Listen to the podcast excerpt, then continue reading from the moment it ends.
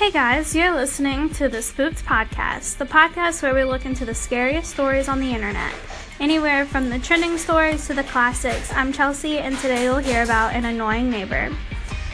This story is called Annoying Neighbor by the Reddit user Comfria. I used to live in a small building downtown. One of the reasons I moved out was because of the bad neighborhood, including this guy that lived in the apartment right above mine.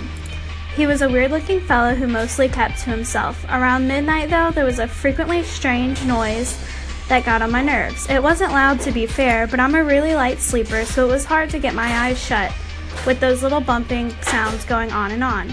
It reminded me of high heels walking about, but not as loud, though, as if the person causing the noise was trying to be silent.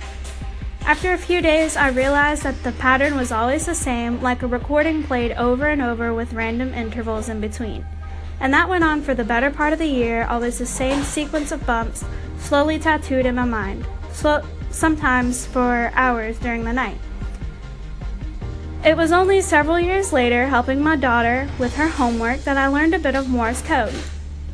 She knocked on the tables with her knuckle, and a shiver immediately went through my spine as I recognized the exact pattern.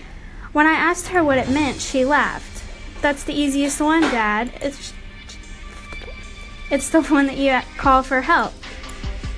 This story has a lot of questions attached to it, like maybe someone was kidnapped by the neighbor, or maybe it was the neighbor who had like some maybe spooky stuff going on that he didn't know what to do. Or maybe it was a ghost, like, what is it called? Residual energy. Maybe it was something like that. And maybe the neighbor heard it but didn't want to tell anyone about it because he didn't want to cause like a fright or something. Tell me what you guys think. There's a poll on Twitter right now at The Real Spooked.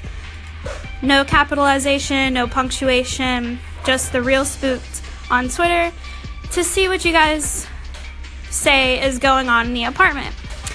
Alright guys, if you have a scary story of yours or one that you found on the internet, please send us the link to it at our email at spookedpodcast@yahoo.com. Again, no capitals, no punctuation. Or send us a link to our Twitter. Again, it's The Real Spooked on Twitter. Thanks for listening and stay spooky.